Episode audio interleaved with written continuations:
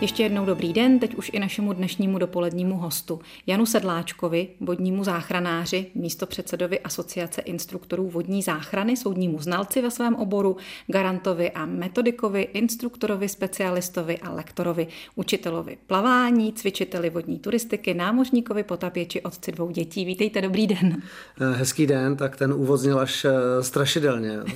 Už tady nejsem nejmladší, leda, co jsem stihl, tak eh, děkuji za ten výčet, který mě mnohdy překvapil překvapuje. No, možná jsem i na něco zapomněla, ale naši posluchači vás už znají. My jsme se s vámi potkali před létem, abychom si pověděli o záchraně z vody během letních radovánek, tak dnes se zaměříme na sezónu zimní. Ale jestli dovolíte, začala bych společensky. Minule jsme se toho dotkli jenom zlehka, totiž, že jste si kdysi ve filmové pohádce přál být příště potápěčem jako jedna z hlavních dětských postav a to se vám splnilo. Tak eh, splnilo, já už eh, dnes eh, příliš tomu potápění nedám, hlavně to přístrojové, teda už jsem odložil asi s dětmi, už jsem takový jako opatrnější i na sebe. A herectví se odložil taky? Herectví jsem také odložil, i když doma mi říkají, že pořád něco hraju, tak možná to tam někde zůstalo a moje mladší dcera to má asi po mně, tak jako teda se taky dokáže pěkně zahrát. Nicméně okolo té vody se vlastně točí veškerý ten výčet těch aktivit, které jste říkali říkala a vlastně už od toho raného dětství jsem se pohyboval na Orlíku, na Plachetnicích a vlastně tam jsem i poprvé se potápěl, kde mě tam parta starších kamarádů vzala, vzala pod vodu, ale v dnešní době spíš se podílím už na výcviku jenom a spíš sám sobě se snažím věnovat v rámci nádechového potápění, což je taková doména i zároveň je to taková trošičku jakoby yoga, kdy člověk se musí soustředit sám na sebe, na svoje tělo, na svou mysl Aha. a je to taková jakoby očista pod tou vodou na nádech. Vážně. Na jeden nádech. Na jeden nádech, já tam mám nějaký osobní rekord, zase se budu trošku chlubit, 5,55. 5 minut 55 sekund na jeden nádech zádrž na hladině. Mám skvělého trenéra, reprezentanta našeho Pavla Soukupa, který mě vlastně dovedl k takovému výsledku, protože získal můj absolutní důvěru. Já jsem velmi opatrný člověk, ale on získal můj absolutní důvěru, kdy jsem se mu opravdu odevzdal do toho jeho tréninku a uvolnil jsem se takovým způsobem, že až mě překvapilo, když jsem se vynořil, jaký byl ten výsledný čas. Takže vy, kdybyste se někde topil, tak byste vydržel 6 minut, než by to s vámi seklo. Tak eh, to bych určitě nevydržel, protože pokud dojde k tonutí, tak samozřejmě ten mechanismus a ta fyziologie funguje úplně jinak. To srdce není tak eh, klidné, tak jak když jste v tom tréninku toho mm-hmm. nádechového potápění. Jsou to určitě jiné, jiné podmínky, není na to tak eh, připravený, není tak vyrovnaný. To jsme určitě, určitě někde jinde, ale ten vodní záchranář by v těch kritických situacích situacích, kdy dojde k nějaké záchraně, měl vždycky být o několik desítek sekund napřed před tou tonoucí osobou, když by došlo k nějakému třeba napadení tím tonoucím, tak aby dokázal se pod tu vodu dostat, zorientovat a třeba odplavat od toho tonoucího, který by mohl i toho zachránce nějakým způsobem napadnout. Ano. A měl by být asi o něco klidnější, ne v takovém stresu, byť i to je asi adrenalin, to záchranářství. Je to spíš dobrodružství, akční film než pohádka? Ono v těch filmech je to dobrodružství, akční film, ona ta realita bývá mnohdy jiná. Já pracuji jako zdravotnický záchranář na záchranné službě, takže i ve srovnání třeba tady s těmi aktivitami opravdu to není jak v těch filmech. Nejsou to jenom ty závažné akční věci, mnohdy jsou to opravdu ty banální, někdy až úsměvné záležitosti. Nechci říct zbytečné, protože málo kdo z těch lidí často rozliší, jak závažný stav je, ale je potřeba ke každému přistupovat jaksi individuálně a hodnotit to od toho bodu nula, aby náhodou si neřekli, je, to je zase hloupost a vlastně mávne nad tím rukou, toho člověka nevyšetří potom pořádně a něco může přehlédnout. Takže někdy je to opravdu eh, náročné spíš na tu eh, psychiku, aby ustál to, na co zrovna vyjíždí, ale aby se vždycky choval korektně, profesionálně a zapojil veškerou tu svou odbornost a dělal tu práci pořádně, ostatně jako v každém oboru. Aby nic nepodcenil, aby byl obezřetný. Přesně tak. Ono opravdu je velmi snadné zaměnit nějakého opilce třeba s diabetikem, když se na něj podíváte z velké dálky, no tak on tam někdo leží a tamhle má u sebe nějakou flašku, no tak on bude určitě opilej. A když to takhle uzavřete, tak můžete potom přehlédnout samozřejmě nějaký závažný, závažný stav a pokud je to taková ta typická situace, je tam někdo leží před diskotékou, je, že on je zase ožralý. A pokud tomu budete přistupovat takhle jakoby neprofesionálně, bez toho individuálního přístupu, tak opravdu můžete přehlédnout, že to je někdo, kdo může mít mozkovou příhodu nebo spousta dalších stavů. A je zkrátka potřeba k tomu vždycky eh, přistupovat zodpovědně, ale fakt je, že když potom, nevím, z deseti výjezdů jedete na těch osm jakoby ne úplně závažných, tak vás to trošku může otupit a je to opravdu o tom, jak si o té vnitřní síle toho záchranáře, aby si udržel tu profesionalitu. Říká Jan Sedláček, náš dnešní dopolední host. Český rozhlas, České Budějovice. Rádio vašeho kraje. S vodním záchranářem Janem Sedláčkem mluvíme dnes, ještě jsme tedy úplně nezačali, o záchraně z ledu nebo z ledové vody, ale před chvilkou jsme tady narazili na to, že ve chvíli, kdy se člověk topí, tak s tělem se dějí jiné věci než za normálních okolností, kdy se prostě jenom tak třeba potápí a zkouší vydržet pod vodou bez dechu. Kolik má člověk, který se topí v ledové vodě, času? Jak se to tělo chová? V té ledové vodě jsou trošičku jiné mechanismy než v rámci toho letního tonutí, abych to tak eh, řekl. Já to převedu mm, na ty výcviky a kurzy, které děláme v rámci záchrany a přežití na moři, což je takový specializační kurz pro námořní jachtaře. A v rámci tohoto výcviku, té námořní záchrany, se udává, že v desetistupňové vodě, když do ní spadnete, máte vlastně cirka minutu na to, že jste v takovém stavu, kdy se se orientujete a jste z toho takový, jakoby, nechci říct si v šoku, ale jste v tom okamžiku překvapení, stuhnutí, takže minutu se rozkoukáváte a potom vlastně máte dalších 10 minut na tu sebezáchranu, abyste se třeba dostala zpátky do toho plavidla, z kterého jste třeba vypadla nebo nějakým způsobem nafoukla záchranný ostrůvek a podobně. No a potom, když k tomu nedojde, tak v té desetistupňové vodě máte cirka hodinu na to, než padnete do bezvědomí a vlastně dojde k té kritické situaci situaci i tomu podchlazení, kdy už ztrácíte šanci na přežití, byť třeba nejste zranění, ani netonete, ale to podchlazení už může mít takový rozsah, že se dostane do toho nevratného stádia a ty lidé umírají. Kolik stupňů má třeba česká řeka pod ledem? Tak eh, ono se to samozřejmě mění podle toho, jaký je tam prout, eh, jak je hluboká ta voda. Standardně máme třeba v těch přehradních nádržích eh, někde u dna okolo těch 6-8 stupňů.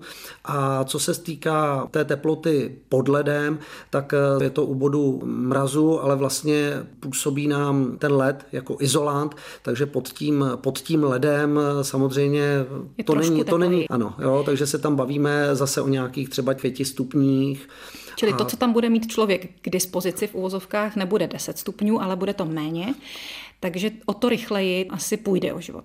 Ono hodně bude záležet samozřejmě také na té teplotě venkovní, to znamená, když, když ten led se nám někde jako proboří pod nohama, tak co máme vlastně kolem sebe. My se namočíme a pokud ta venkovní teplota bude zase třeba minus 20, tak zase musíme počítat s tím, jakým způsobem prochladneme vlastně tím, že jsme nějakou částí těla nad hladinou a znalost těch nejvíce ztrátových míst na těle, což je krk, hlava, podpaží, třísla, ale samozřejmě i dýcháním ztrácíme tělesnou teplotu, tak to se nám potom všechno nasčítá. Takže potom pádu do vody je s výhodou, pokud omezíte ten svůj pohyb, abyste prochladli, protože ta voda přenáší chlad vlastně mnohonásobně více než vzduch a k tomu podchlazení dojde mnohem rychleji v té vodě. Takže spíš se nehýbat, než se snažit zahřát pohybem?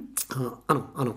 Jsou to i takové právě, jak jsem říkal, v těch technikách té záchrany a sebezáchrany, když je tam skupinka třeba těch trosečníků, tak oni se k sobě přitisknou, snaží se udělat takovou takzvaný hudling, takovou polohu k sobě, kdy se přitisknou a nehýbají, ale samozřejmě v tu chvíli oni mají na sobě vesty, takže mají zajištěný ten takzvaný pozitivní vztlak, kdy se drží na hladině a snaží se vyčkat na tu pomoc, protože to plavání třeba k nějakému vzdálenému břehu vede k mnohem většímu podchlazení. Ale pokud není na zbytí, ono je to vždycky těžké rozhodovat. Takže ve všech těch případech u toho tonutí platí samozřejmě především prevence jako taková a o té mluvíme, ať je to v létě, ať je to na podzim, nebo ať je to v zimě na zamrzlé vodní ploše.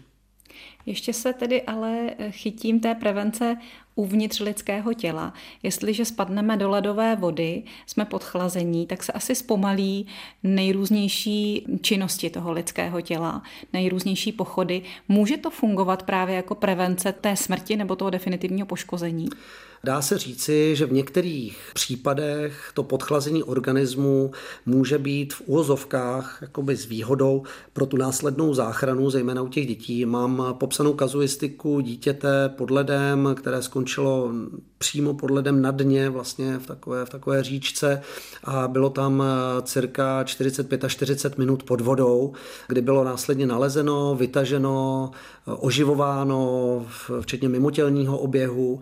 A po několika dnech se probralo to dítě z umělého spánku, po několika dalších dnech se i postavilo na nohy a řádově asi do roka to dítě bylo zpátky plně funkční mezi svými vrstevníky bez jakéhokoliv poškození, ale to jsou opravdu spíš malé velké zázraky a s tím se tak často nepotkáte. Opravdu to poškození mozku je častým výsledkem toho tonutí a ty děti sice přežijí, ale nejsou schopny návratu do dalšího běžného života a tady to považuji za jednu z nejtragičtějších záležitostí, protože pracuji na dětské anestezii v Motole na dětském áru a když tam potom vidíte ty trvalé následky, tak je to opravdu velká, velká tragédie, nejenom pro tu osobu samotnou, která o tom mnohdy ani neví, ale pro širokou rodinu, pro to velké, široké okolí. Takže oproti dopravním nehodám je to tonutí mnohem závažnější záležitost, protože je tam často nižší šance na ten návrat do běžného života. A nelze spoléhat na to, že se stane ten zázrak, o kterém jste mluvil. Přesně tak. Za chvíli se k tomu vrátíme s Janem Sedláčkem, vodním záchranářem, naším dnešním dopoledním hostem. Místo předseda Asociace instruktorů vodní záchrany Jan Sedláček je naším dnešním dopoledním hostem. Mluvíme o záchraně z vody ledové nebo spod ledu, tak pojďme dát nějaké praktické rady lidem, kteří nás teď poslouchají, ať už se ocitnou v roli toho tonoucího, anebo v roli toho, kdo se mu snaží pomoct. Co se doporučuje? Určitě se doporučuje nedostat se do té krizové situace, takže v té roli tonoucího na probořeném ledu určitě nechcete být. Hmm. Takže zase budu zdůrazňovat prevenci, preventivní program u vody bez nehody, tam mimo jiné doporučení v rámci tonutí tam máme i desatero bezpečného pobytu na zamrzlé vodní ploše, takže určitě to jsou ta základní pravidla. Povězte nám je. My bychom se opravdu měli pohybovat na kvalitně zamrzlé vodní ploše, která bude nějakým způsobem kontrolovaná, nepodceňovat ty neznámé vodní plochy a pokud ta tloušťka ledu není dostatečná a my se opravdu bavíme o nějakých 10 až 15 cm té bezpečné tloušťky, byť když je to stálý, trvalý led této tloušťky, tak eh, v tu chvíli vám to unese, unese automobil třeba i, ale vy na to nemůžete spoléhat, protože jsou tam proudy, jsou tam eh, třeba bublinky, eh, jsou tam různé nečistoty, prorůstá tam tráva, přítoky, odtoky, takže opravdu se bavme o tom stálem ledu. My jsme tady v Budějovicích, takže samozřejmě nejbližší a ta nejznámější plocha bude Lipno, které zamrzá velmi kvalitně, protože je mělké a tam víte, že se tam dělají bruslavské dráhy, které jsou nějakým způsobem kontrolované, takže to může být to bezpečné jaksi bruslení, ale stejně, i když se dostanete na takovouhle plochu, měli byste sebou mít takovou základní výbavu. A do té základní výbavy budou patřit píšťalka pro přivolání pomoci pro případ nouze, takzvané ledové bodce, takové bodáky, takové hůlky do rukou, jakoby řekněme, jako to, jakoby, jakoby uříznutý šroubovák, třeba mm-hmm. to i může být, abyste se byli schopni vyprostit, když by náhodou k tomu propadnutí došlo, nějaký náhradní oděv a mít sebou i něco, co plove. To znamená, abyste měli třeba v tom baťušku třeba prázdnou petláhev eh, nebo nějaký samonafukovací eh, prostředek záchranný, který vás eh, jak si udrží nad hladinou, aby vás ty těžké brusle a ten mokrý oděv nestáhl pod vodu. Protože to je ten základ, abyste se udrželi nad tou vodou, kde vám může někdo přispěchat na pomoc. Promiňte, a... když budu takhle těžká, a k tomu připočtu svoji váhu, tak mě udrží jedna obyčejná prázdná pedlahev? Ano, ano, i ta petlahev 1,5, 2 litrová, pokud ji máte umístěnou třeba na hrudi, tak ten vztlak už je takový, že vás udrží u té hladiny. A pokud vy se uvolníte, lehnete si na záda, to je taková ta sebezáchranná poloha na zádech, v které se plave vlastně námořníci, trosečníci ve vestách, lehnete si na záda do té odpočinkové polohy, u dětí tomu říkáme hvězdička, měla by to být základní součást plaveckého výcviku těch nejmenších dětí, které ještě ani neumí plavat, takže jsou schopny se v té úlevové nebo v té jaksi odpočinkové poloze na zádech udržet, tak i to vám umožní ten pobyt a v tom oděvu, když eh, máte tu prázdnou petláhev a držíte si ji třeba na hrudi, tak opravdu vydržíte nad hladinou a můžete čekat na tu záchranu. A ta záchrana bude většinou spočívat v tom, že tam bude nějaký další vybavený bruslář, který bude mít u sebe lano s nějakým poutkem na konci, které vám hodí bezpečně, přiblíží se k vám plazením, to znamená rozložením váhy po tom eh, ledu, který může být nebezpečný, praskající a zajistí vás a třeba vás té vody vytáhne. Tady platí ještě jedno pravidlo právě při tom proboření, abyste se vždycky otočili vlastně o 180 stupňů zpátky vlastně na to místo, odkud jste přijeli, protože tam máte tu relativní garanci pevného ledu. Mm-hmm. Abyste se nesnažili, že a dopředu to mám blíž ke břehu, tak tam já se budu snažit dostat eh, ke břehu. To vás velice vyčerpá a většinou směrem k tomu břehu už eh, začíná ten let eh, více praskat, protože u toho břehu je to prohřáté a pokud tam není hloubka někde do pasu, že opravdu potom dojdete k tomu břehu, tak naopak to může být riziková záležitost snažit se pokračovat v nějakém směru. Vy nás možná přeceňujete. Nezažila jsem situaci, že by takhle vybaven šel člověk bruslit vařit. To se většinou, když se vypraví rodina někam k řece, která zamrzla, tak se vezmou sáňky, na ty se položí dvě hokejky, bere se puk do kapsy a no, máme ty brusle a to je asi tak celé, možná teplý čaj.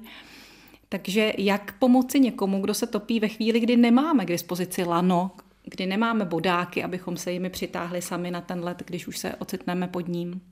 Ano, když už půjdeme někam k vodě, tak to lano nebo aspoň nějaký popruh právě od těch sáněk může být ta věc, která může zachránit. Musíte improvizovat, bude tam někde poblíž třeba nějaká zahrádkářská kolonie, bude tam nějaká zahradní hadice, kterou můžete tomu člověku podat, posunout větev, nebo můžeme svázat nějaký oděv, který máme tak, aby jsme se přiblížili plazením, tak aby se to s námi neprobořilo k tomu člověku, který je propadlý v tom ledu a podali jsme mu něco, čím ho můžeme eh, vytáhnout bezpečně pro nás a samozřejmě potom bezpečně pro něj. To učíme i v kurzech, učíme to záchranáře, učíme to třeba i hasiče, ale bohužel se nám to nedaří úplně dostat právě mezi tu veřejnost, aby tak nepodceňovali. Od toho tady jste dnes, abyste něco poskytl Za to děkujeme. z těch vašich rad i veřejnosti, tak se k tomu za chvíli vrátíme s dnešním dopoledním hostem hostem Českého rozhlasu České Budějovice Janem Sedláčkem. O záchraně z ledové vody mluvíme s Janem Sedláčkem, dopoledním hostem naší stanice. Když se někdo už ocitne pod ledem, může se stát, že ho i třeba trošku odnese prout, když je to na řece, že se vlastně posune směrem dál od té díry, do které spadl, nebo kde se pod ním led propadl. A jak v tom případě postupujete, nebo jak může i třeba obyčejný smrtelník pomoci? V tomto případě obyčejný smrtelník může pomoci jen velmi, velmi těžko. Samozřejmě, kde je proudící voda a má to vliv na tloušťku ledu, tak proboření může se stát častěji a pokud eh, ten tonoucí nějakou dobu se udrží na hladině, ale je to nedostatečné, skončí bezvědomí a spadne vlastně pod ten led, tak může být proudem mimo vlastně ten, mimo vlastně ten otvor, v kterém se propadl. Tady ta pomoc opravdu je velmi, velmi těžká a jedná se o, o to, jak dlouhý ten časový úsek bude v rámci toho oživování, protože máme tam podchlazeného člověka a podchlazeného člověka, který tone, je už pod vodou zkrátka, dusí se, takže tam ten problém je eh, vlastně dvojnásobný a zvyšuje se tím, že my vlastně toho člověka musíme najít. Hmm. A záleží na hloubce té vody.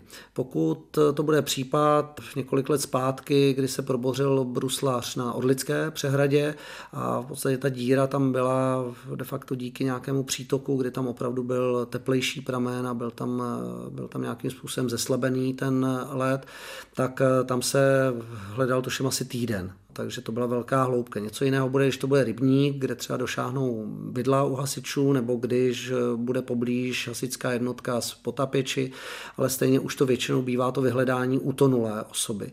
Ta šance, že se tam jednotlivec rychle někde pro něj vrhne a ponoří, to opravdu je velké, velké riziko je pro ty zachránce přivázal na lano, zkusil se tam za ním nějak dostat, mm. jestliže ho třeba vidí pod tím ledem. Je to vždycky na vyhodnocení, tak já tomu říkám takzvané přijatelné riziko pro toho zachránce. Mm. A samozřejmě, když tam budete ho mít na dosah a bude to třeba dítě a budete vycvičeni v nějakém aspoň nádechovém potápění a budete, budete na to vybaveni a budete sami zajištěni někým dalším, tak potopit se do té chladné vody do nějaké menší hloubky může být s nějakým pozitivním pozitivním výsledkem, pokud to vyhodnotíte jako přijatelné riziko pro vás, jako pro zachránce.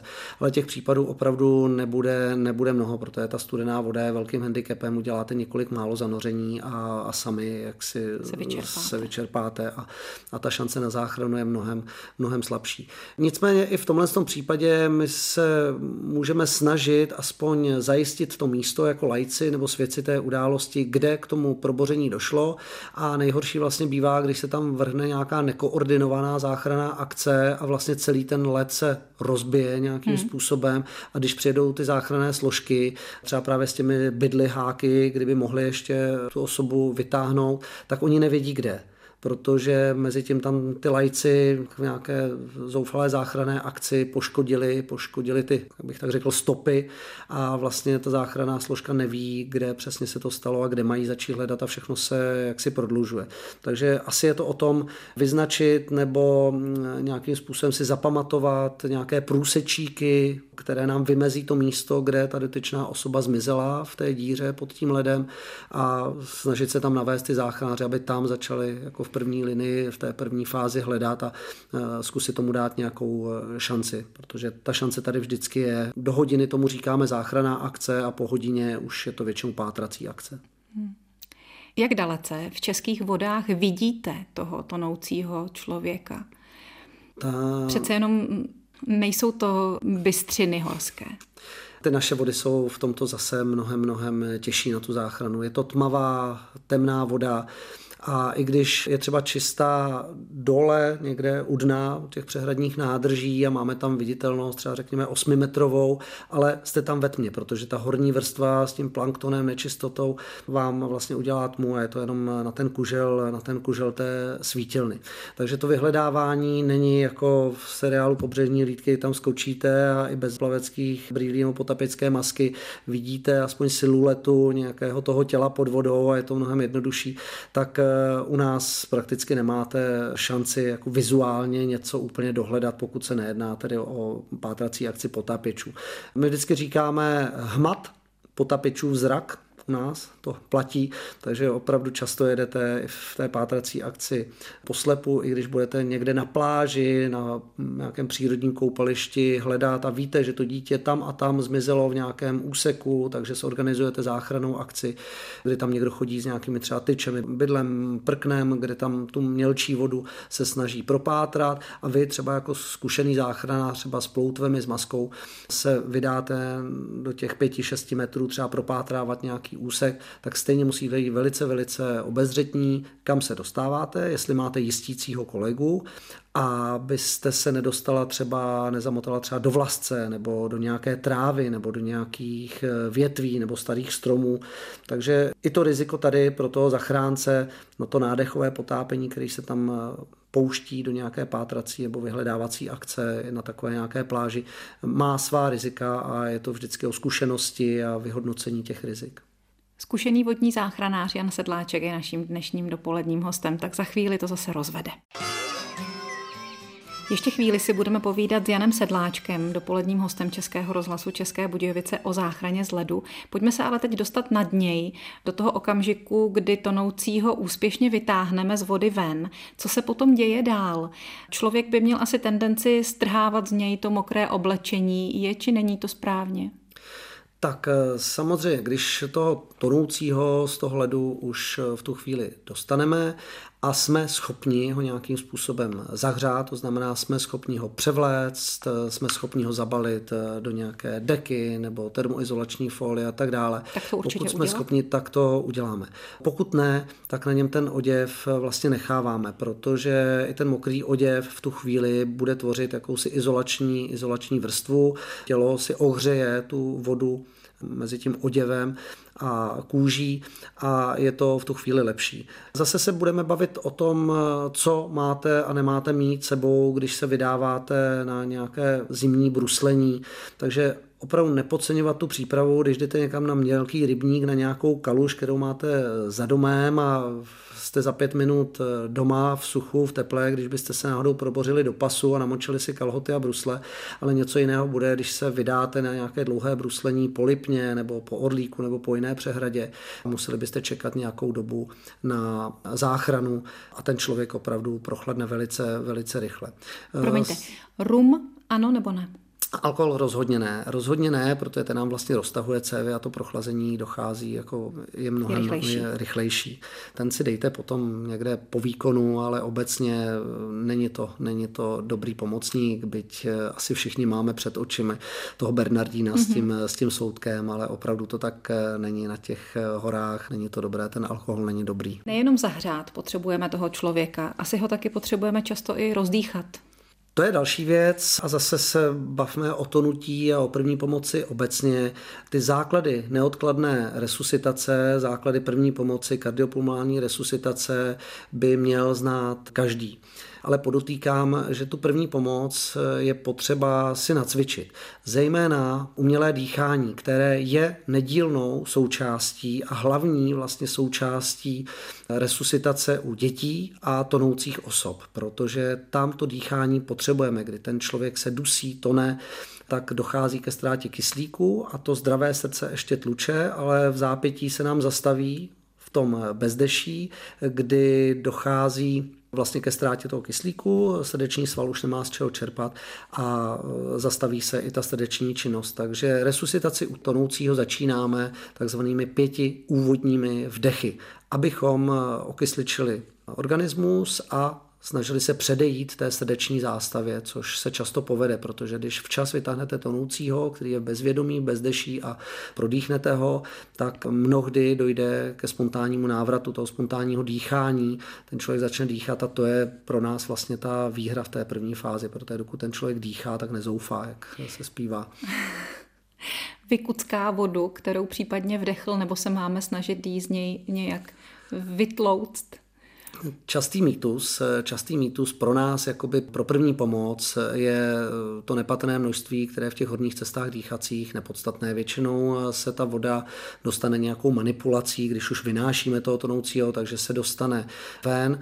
Jiná situace bude, když tam budou nějaké nečistoty, bude to tonutí třeba v rybníce, bláto, písek nebo nějaké řasy a podobně, tak tam ještě před zprůchodněním dýchacích cest záklonem hlavy, tak v tu chvíli bychom ještě v poloze na boku se snažili šetrně i pro nás bezpečně, aby tonoucí, který může mít křeče a může nás třeba pokousat, tak se snažíme tady ty nečistoty třeba ještě předtím, než začneme dýchat, z něj dostat.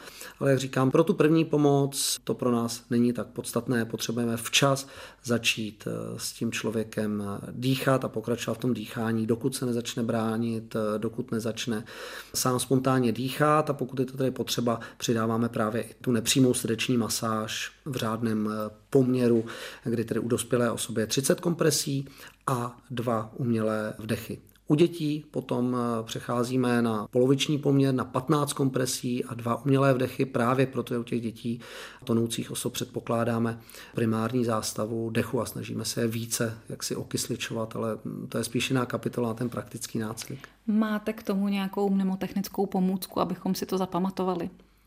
Mám na to pomůcku přijít na řádný kurz, kde vám to tak vštípíme do hlavy a naučíme vás to takovým způsobem, že si to opravdu, opravdu řádně zapamatujete, protože ty naše kurzy jsou, eh, řekl bych, eh, velmi jaksi interaktivní a jsou velmi praktické, takže není to o tom, aby jsme si zapamatovali, ale dostaneme do sebe ten drill, který je opravdu tím základem Či pro tu první nemusíme pomoc. přemýšlet. Přesně Ty tak. kurzy pořádá Asociace instruktorů vodní záchrany. Jejíž jste místo předsedou? Eh, my spíš garantujeme standardy a metodiku, ale těch firm samozřejmě je vícero. Je tady několik, řekl bych, neúplně kvalitních eh, společností, které při výuce vodní záchrany snad ani ty lidi nepustí do vody, mám někdy pocit. Takže je to velmi různé. No. Je potřeba si hlídat tu kvalitu, určitě to není vždycky, že nejlevnější je nejvýhodnější, většinou to tak opravdu nebývá a získávat si reference, aby to učil někdo, kdo má tu terénní praxi, ať už z vodní záchrany, ať už ze zdravotnické záchrany a aby byla ta výuka vedena právě podle těch standardů Asociace instruktorů vodní záchrany a České resuscitační rady. Říká Jan Sedláček, vodní záchranář, náš dnešní host. Naposledy se vracíme do rozhovoru s Janem Sedláčkem o záchraně člověka z ledové vody. A já bych se teď ráda zaměřila na to Lipno, které vy jste tady sám jmenoval a taky na jednu okolnost, o níž jste se zmínil, a totiž, že právě na něm eh, se lidé často v zimě pohybují auty. Jeho Češi vědí, zejména obyvatelé z okolí Lipna, jak hodně si zkrátí cestu přes Lipno, jestliže směřují na druhou stranu přehrady nebo třeba do zahraničí, do Rakouska a tak. Čili často riskují i ve chvíli, kdy možná ten led není dostatečně silný, jak se zachraňuje člověk, který je v ledové vodě a ještě navíc ve svém autě? Zachraňuje se těžko, protože eh, ty podmínky na tu záchranu jsou velmi náročné a dostupnost těch záchranných složek eh, většinou eh, je velký časový, časový úsek. Takže to riziko je značné. Já ani nevím, jestli tady bych měl dávat nějaká doporučení v rámci pohybu tím vozidlem po té zamrzlé vodní ploše, aby někdo neměl pocit, že když udělá tady ta preventivní opatření k tomu, takže vlastně kdyby něco, tak to jako dobře dopadne, aby to nebylo úplně pojato kontraproduktivně. Samozřejmě je to o té dostatečné tloušťce toho stálého ledu to je vždycky s otazníkem. Jak to garantujete? Kde si to, kde si to zkontrolujete? Potom, když se už dostane to vozidlo na tu ledovou plochu, tak eh, záleží tam často na tom, jak třeba rychle jede, protože pod tím ledem vlastně vzniká taková vlna, dá se říci, a ta eh, může pracovat s tím ledem. Takže i to je další jaksi element, eh, se kterým málo kdo vlastně počítá, málo kdo si to uvědomuje, že když pojede nějakou větší rychlostí, tak ten led vlastně může se poškodit tím pohybem, přičemž to třeba udrží v vozovkách dvě auta, Aha. ale jakmile to auto bude v nějaké rychlosti pohybu, tak sotva to udrží právě to jedno a ten led eh, může prasknout.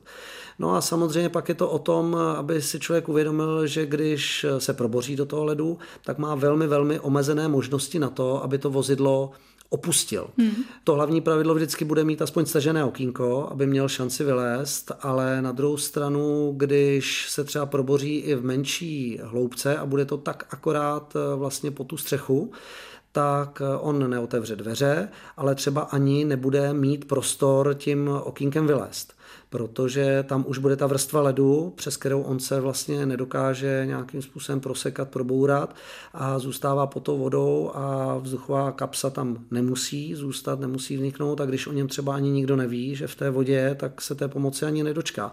Takže za mě osobně je pohyb po té zamrzlé vodní eh, ploše Lipenské nepřijatelným rizikem, byť v cizině víme o magistrálách, ledových magistrálách, kde přejíždějí kamiony a velké úseky na zamrzlé vodní ploše, ale v našich podmínkách eh, já osobně to důrazně nedoporučuji. Možná některý z místních, který má naježdí a řekne vím, kdy mě to udrží, vím, kdy můžu a kdy ne, tak zatím mu to třeba jakoby vyšlo, ale já to považuji za nepřijatelné riziko, zejména k tomu, že se to opravdu ano, prodlouží, ale o kolik se to vlastně prodlouží. No. Dejte si na misky váh eh, to riziko svoje, to svoje zdraví, eh, poškození toho eh, vozidla a samozřejmě třeba i znečištění té vodní plochy a případné nějaké řešení těch následků. Pro mě je to nepřijatelné riziko.